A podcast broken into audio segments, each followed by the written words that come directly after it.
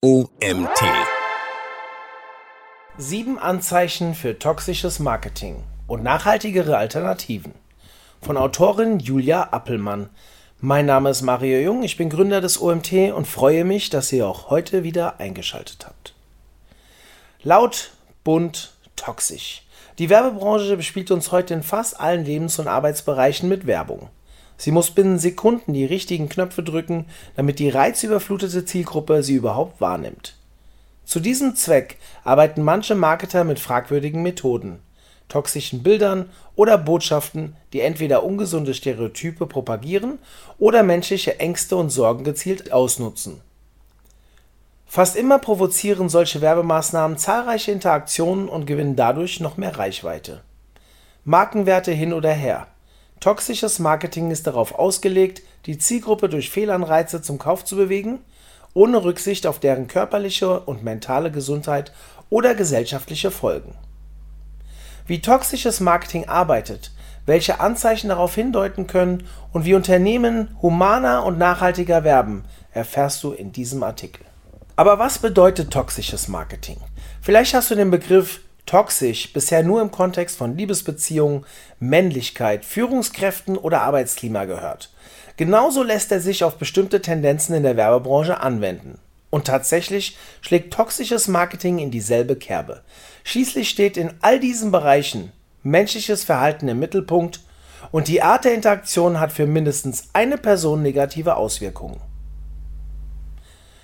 Toxische Männlichkeit. Toxische Männlichkeit wird häufig missverstanden. Sie bezeichnet nicht Männer als toxisch, sondern ein sexistisches, gesellschaftliches Konstrukt von Männlichkeit, ein Rollenbild. Dahinter stecken destruktive Denk- und Verhaltensweisen, die sowohl den Männern selbst als auch anderen schaden können. Häufig werden mit toxischer Maskulinität Dominanz, Aggressivität, Gewalt und Homophobie assoziiert. Beispiele für dieses Rollenbild sind Sprüche wie "Ein Indianer kennt keinen Schmerz" oder "Boys will be boys". Sie sind Ausdruck der gesellschaftlich etablierten Vorstellungen, Männer müssten jederzeit stark sein und dürften nicht über ihre Gefühle, Ängste und Sorgen sprechen, geschweige denn sie offen ausleben. Als einzig wahre Männlichkeit wird auch heute noch oft das stereotype Rollenbild des weißen, wohlhabenden und heterosexuellen Mannes propagiert. Damit bleibt wenig Spielraum für alle, die von dem etablierten Konstrukt abweichen. Toxische Beziehungen. Toxische Beziehungen liegen dann vor, wenn ein ungleiches Machtverhältnis zwischen zwei oder mehreren Menschen besteht. Dieses Machtgefälle entsteht peu à peu aus vielen kleinen Interaktionen. Es schadet langfristig mindestens einer der beteiligten Personen, etwa weil eine Partei in eine Co-Abhängigkeit rutscht und eigene Wünsche und Bedürfnisse hinten anstellt. Meist kommt diese destruktive Dynamik in Liebesbeziehungen vor. Toxische Beziehungen sind aber genauso im familiären oder freundschaftlichen Umfeld zu finden. Um aus diesen Verhältnissen auszubrechen, hilft oft nur ein klarer Cut. Gerade in Liebesbeziehungen fehlen vielen Betroffenen jedoch die Kraft und Trennungskompetenz. Toxisches Arbeitsklima. Toxisches Arbeitsklima ist besonders kritisch, da wir einen Großteil unseres Alltags mit der Arbeit verbringen. Direkt oder indirekt stehen die meisten Menschen ständig mit Vorgesetzten, Führungskräften, Mitarbeitern und Kollegen in Kontakt. Ursache eines toxischen Arbeitsklimas sind in der Regel aber weniger die Kollegen. Verantwortlich ist vielmehr eine destruktive Führung bzw. ein Führungsstil, der von Mikromanagement, Kränkung, Leistungsdruck, mangelnder Wertschätzung oder verwehrten Aufstiegschancen geprägt ist. Häufig reicht schon eine Führungskraft aus, um das Arbeitsklima zu vergiften. Die kurzfristige Folge ist eine miese Atmosphäre. Mittel- bis langfristige Folgen sind neben gesundheitlichen Problemen der Mitarbeiter und einer niedrigen Mitarbeiterzufriedenheit auch eine angekratzte Unternehmenskultur und wirtschaftliche Einbußen. Das Problem? Ein destruktives Führungsverhalten oder Arbeitsklima sind häufig erst nach Wochen oder Monaten zu erkennen, da die Anzeichen von offensichtlich aggressivem Verhalten bis hin zu subtiler Manipulation reichen. Das gilt für alle Führungsebenen. Auch ein Blick auf Kununu gibt keine Gewissheit über die realen Zustände. Immerhin, genauso stark kann sich auch ein positiver Führungsstil auswirken, der von Mitarbeiterförderung, offener Kommunikation und Wertschätzung gekennzeichnet ist. Eine hohe Mitarbeiterzufriedenheit kann den wirtschaftlichen Erfolg eines Unternehmens nach oben treiben. Toxisches Marketing. Toxisches Marketing beschreibt in der Werbebranche eingesetzte Strategien, die durch giftige Kommunikation der Zielgruppe und indirekt der Gesellschaft schaden können. Typische negative Gefühle wie Angst, Druck und Scham werden mit unethischen Methoden mehr oder weniger unterschwellig eingesetzt, um Interaktionen und Profit zu erzielen. Häufig auf Kosten der Empfänger. In vielen Fällen werden auch die eigenen Markenwerte untergraben. Abgesehen von der direkten Wirkung auf die Zielgruppe vermitteln solche Marketingstrategien homogenisierte und ungesunde Stereotypen oder Sollzustände, die fernab jeglicher Realität liegen. Langfristig können sich diese Bilder in den Köpfen der Menschen festsetzen und das Denken und Fühlen ganzer Generationen beeinflussen. Häufig arbeitet toxisches Marketing auch mit den oben genannten sexistischen Konstrukten. Die Werbebranche hat einen enormen Einfluss auf gesellschaftliche Konstrukte, damit aber auch eine große Verantwortung. Wie funktioniert toxisches Marketing? Toxisches Marketing arbeitet aus einem tiefen Mangelgefühl heraus. Es legt den Finger tief in die Wunde und bohrt darin, sei es Haarausfall, Übergewicht oder Sorge um geliebte Menschen.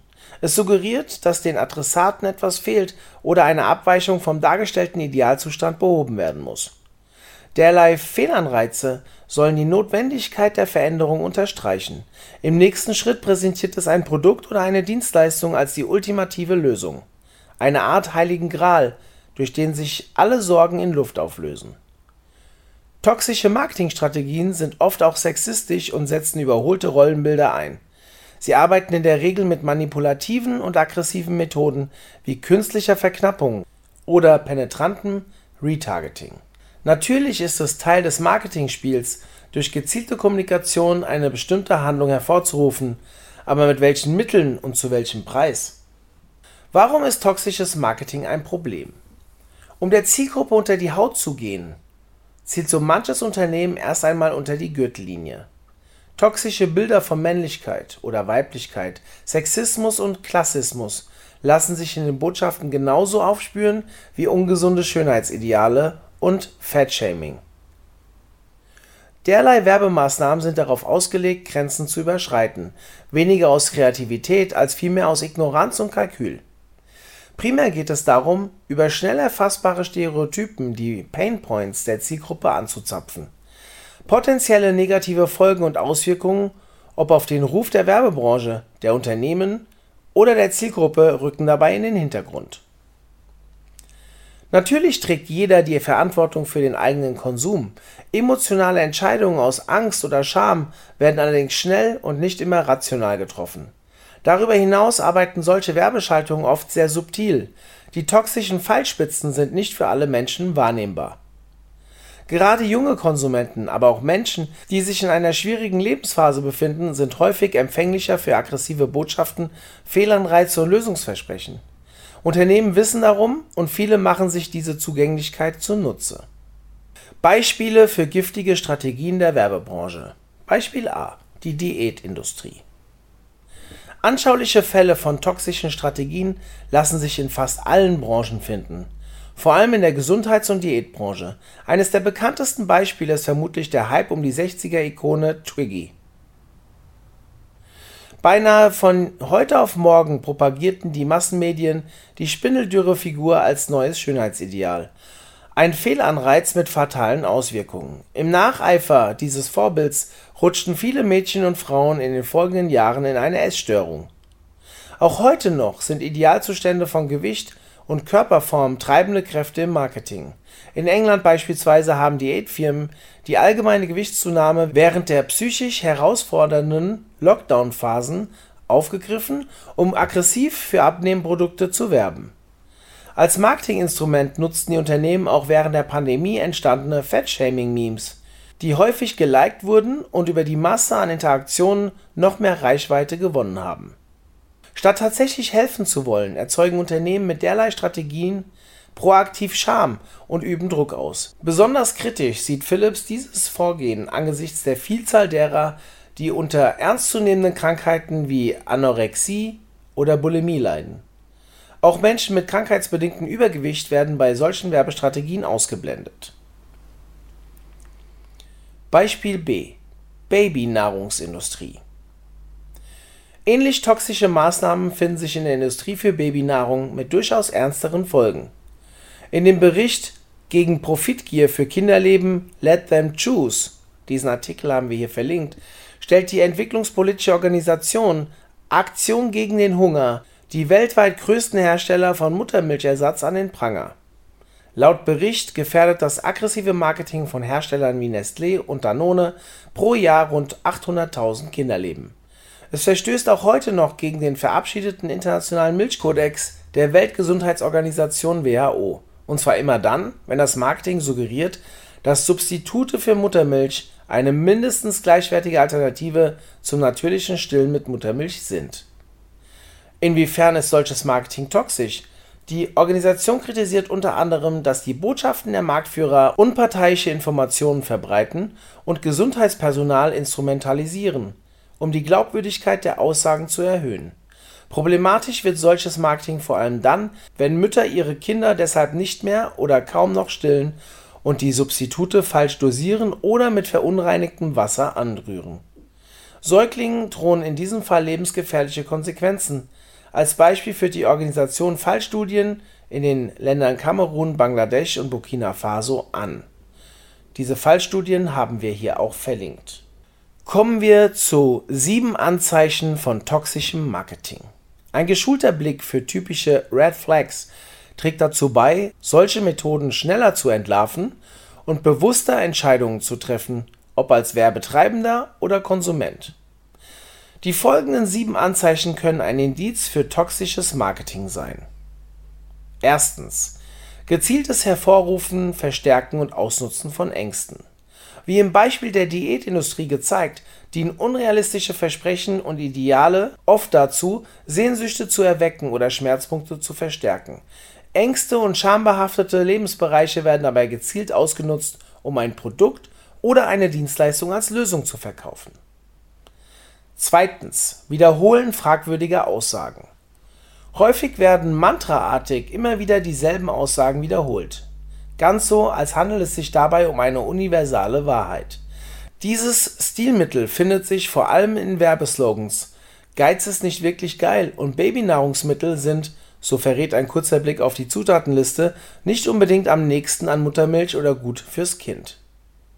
Solche Aussagen sind toxisch, da ihr fragwürdiger Informationsgehalt sich mit jeder Wiederholung stärker im Unterbewusstsein der Zielgruppe verankert. Drittens. Love-Bombing. Diese Form von toxischem Marketing lässt sich vor allem bei einer persönlichen Ansprache, etwa im Coaching-Bereich, beobachten. Bei Love-Bombing wird das Ego der Adressaten durch regelmäßige Interaktion zunächst gepusht, etwa indem auf Social Media zahlreiche Postings geliked und überschwänglich kommentiert werden. Ist das Selbstwertgefühl erst einmal erhöht, lässt sich das Hochgefühl dann geschickt mit dem Angebot verknüpfen. Viertens. Kontrolle durch Ermitteln der Schwächen. Bei dieser Methode versucht die verkaufende Partei etwa im Rahmen eines Strategiegesprächs durch gezielte Fragen die Schwachstellen des Gegenübers herauszufinden. Häufig beginnt das Gespräch im Smalltalk-Manier und mit einem Kompliment, Lovebombing, nur um dann zu den noch bestehenden Hürden überzuleiten. Sind die Schwachstellen erst einmal bekannt, hat die verkaufende Partei direkt die passende Lösung parat, um das negative Gefühl zu überwinden. Fünftens. Superlative und Hyperbeln. Beim Einsatz von superlativen und hyperbolischen Aussagen, also extremen Übertreibungen, ist Vorsicht geboten. Abgesehen davon, dass sie reißerisch wirken und die Qualität des Angebots untergraben, sind sie in der Regel auch nicht glaubwürdig, geschweige denn nachweisbar. Sechstens. Generalisierungen und Versprechen. Gerade in den Bereichen Gesundheit, Fitness und Ernährung wird oft ein klarer Erfolgsweg aufgezeigt, der die Zielgruppe garantiert zum Erfolg führt. Dass jeder Mensch anders ist und nicht jede Lösung für jeden funktionieren kann, blenden solche Botschaften aus. Aus dem Erfolgsweg wird schnell ein Holzweg. Wird das Ziel trotz genauem Einhalten der Best Practice selbst nach Monaten oder Jahren nicht erreicht, ist das Gefühl von persönlichem Versagen vorprogrammiert. Siebtens. Toxisches Framing durch die Wortwahl. Laut Framing-Theorie können Wörter in unserem Gedächtnis eine Vielfalt an Assoziationen evozieren, die unser Denken beeinflussen. Eine gezielte Wortwahl etwa Bei Metaphern kann das Denken und Fühlen der Empfänger in eine bestimmte Richtung lenken. Welchen Impact schon der Austausch eines einzigen Wortes haben kann, zeigte die Psychologin Lera Boroditsky anhand eines Experiments. Dieses Experiment haben wir in dem Artikel verlinkt. Sie zeigte den Teilnehmern zwei Varianten eines Textes über die Kriminalität in einer fiktiven Stadt. In einer Version wurde die Kriminalität als wildes Tier bezeichnet, in der anderen als Virus. Allein dieser kleine Unterschied führte zu völlig unterschiedlichen Bewertungen und Lösungsansätzen zur Bekämpfung der Verbrechen. So geht's auch. Tipps für humanes Marketing. Statt auf aggressive, manipulative und toxische Methoden zurückzugreifen, können Organisationen, Unternehmen und Werbetreibende auch mit humanen Methoden erfolgreich werben. Es lohnt sich dafür, einen Schritt zurückzutreten und zunächst noch einmal die Markenwerte und den Führungsstil zu analysieren. Nach einem kritischen Recheck der Markenwerte müssen Unternehmen sicherstellen, dass die Werte auch gelebt werden und mit dem Führungsstil auf allen Führungsebenen im Einklang stehen. Bestenfalls schlägt sich das auch in einer höheren Mitarbeiterzufriedenheit nieder. Nach dem Motto, ehrlich wert am längsten, bleiben Unternehmen, die der Zielgruppe in ihrem Marketing ein positives Gefühl vermitteln, auch besser in Erinnerung. Langfristig fördern sie damit neben der eigenen Unternehmenskultur auch eine gesündere und menschlichere Werbebranche. Ein gutes Beispiel dafür ist Coca-Cola. Wer heute an die Marke denkt, hat vermutlich auch gleich den Weihnachtssong im Ohr und den warm leuchtenden Weihnachtstruck vor Augen. Vertrauen gewinnen durch positives Framing. Der Ton macht die Musik. Wie oben beschrieben, hilft Framing in Werbebotschaften beim Hervorrufen bestimmter Assoziationen. Mit positivem Framing, etwa durch attraktiv gestaltete Texte und positive Bildwelten, lassen sich Kaufbotschaften subtil integrieren. Außerdem erleichtert dieses Vorgehen den Aufbau einer emotionalen Bindung zur Zielgruppe. Es vermittelt Empfängern den Eindruck, in ihren Interessen und Vorstellungen ernst genommen und wertgeschätzt zu werden. Dadurch sind sie deutlich zugänglicher für Veränderungen oder die Einführung von Neuheiten. Langfristige Beziehungen aufbauen. Passivere Formen wie Inbound-Marketing fördern den Aufbau einer langfristigen Beziehung zur Zielgruppe. Sie sind deshalb deutlich nachhaltiger als aggressiv-manipulative Formen. Zum einen ist Inbound-Marketing weniger aufdringlich und wird weniger als Werbung wahrgenommen. Zum anderen baut es kontinuierlich und nachhaltig Vertrauen zum Unternehmen auf. Es bietet die Chance, die Zielgruppe unaufdringlich von den eigenen Markenwerten zu überzeugen. Mögliche Maßnahmen sind die Steigerung der Markenbekanntheit und der Aufbau eines Expertenstatus, etwa durch das Anbieten von hochwertigem Content und relevanten Informationen mit Mehrwert. Hier kommt Content Marketing ins Spiel. Eine gute Positionierung, das Steigern von Website-Traffic oder das Generieren von Leads im Rahmen eines Blogs ist eine effektive Möglichkeit, von potenziellen Kunden gefunden zu werden und bestehende Bedarfe zu befriedigen. In allen Fällen sollte die Zielgruppe im Mittelpunkt stehen. Stichwort User-Centric Marketing. Je zielgruppenspezifischer das Content-Marketing ausfällt, umso eher erweckt es Vertrauen und motiviert die Zielgruppe zum Kauf des Produktes oder der Dienstleistung. Auch die Chance, Interaktionen zu erzielen, ist mit gutem Content deutlich höher. Subtil Werbung betreiben. Mithilfe von Content Marketing lassen sich Werbebotschaften geschickt und unterschwellig in Werbekampagnen oder in Texten integrieren. In Ratgebern beispielsweise können Marketer Werbung leicht mit interessanten Inhalten kombinieren, passend zum Kontext und ganz ohne Fehlanreize. Prämisse ist natürlich, dass die Interessen der Käufer in den Ratgebertexten im Vordergrund stehen und der Gewinn des Unternehmens in den Hintergrund rückt. Denn die Mehrheit der Kunden registriert, wenn ein Unternehmen von Profitgier getrieben wird und entscheidet sich in solchen Fällen eher gegen ein Produkt oder eine Dienstleistung. Sensibilität und Offenheit zeigen. Durch Marketing, das aus der Fülle statt aus dem Mangel heraus arbeitet, bleiben Unternehmen positiv in Erinnerung. Ohne faden Beigeschmack von Schuld und Scham. Ein weiterer wichtiger Schritt sind das Abwerfen überholter Denkmuster und der Verzicht auf Stereotype. Auch hier braucht es das nötige Maß an Trennungskompetenz im Hinblick auf schädliche Strukturen. Sensibles Marketing zeugt nicht nur von Verantwortung gegenüber der Zielgruppe, sondern unterstützt auch Offenheit und Inklusion. Unternehmen und Werbetreibende haben eine enorme Reichweite und damit die Möglichkeit, eine aufklärende und antidiskriminierende Arbeit zu leisten. Mehr Sensibilität und Bewusstsein im Marketing, aber auch auf allen Führungsebenen fördern zum einen den Ruf der Branche und zum anderen können sie Interaktionen in anderen Bereichen positiv beeinflussen. Sei es die Unternehmenskultur, das Arbeitsklima oder das menschliche Miteinander. Dieser Artikel wurde geschrieben von Julia Appelmann. Julia Appelmann arbeitet als freiberufliche Texterin und Lektorin und hat sich auf die Erstellung von Online-Content für die I T- und Digitalbranche spezialisiert. Nach ihrem geisteswissenschaftlichen Studium lernte sie verschiedene Facetten des Online-Marketings kennen. Die Liebe zu zielgruppenorientiertem Schreiben zog sie zum Content-Marketing und seinen vielfältigen Lösungen. Von Ads-Anzeigen über Metadaten bis hin zu Blogartikeln und Case-Studies. Heute unterstützt sie Agenturen und K M U im Bereich I T und digital dabei, komplexe Angebote und Lösungen leicht verständlich zu erklären und Online-Neukunden zu gewinnen. Ja, phänomenaler Artikel zum Thema toxisches Marketing. Ich finde ein Thema, was man viel zu selten vor Augen hat. Danke an Julia für diesen Artikel und danke an euch, dass ihr auch heute wieder bis zum Ende zugehört habt. Vielen Dank, vielleicht hören wir uns ja morgen schon wieder. Bis dahin, euer Mario.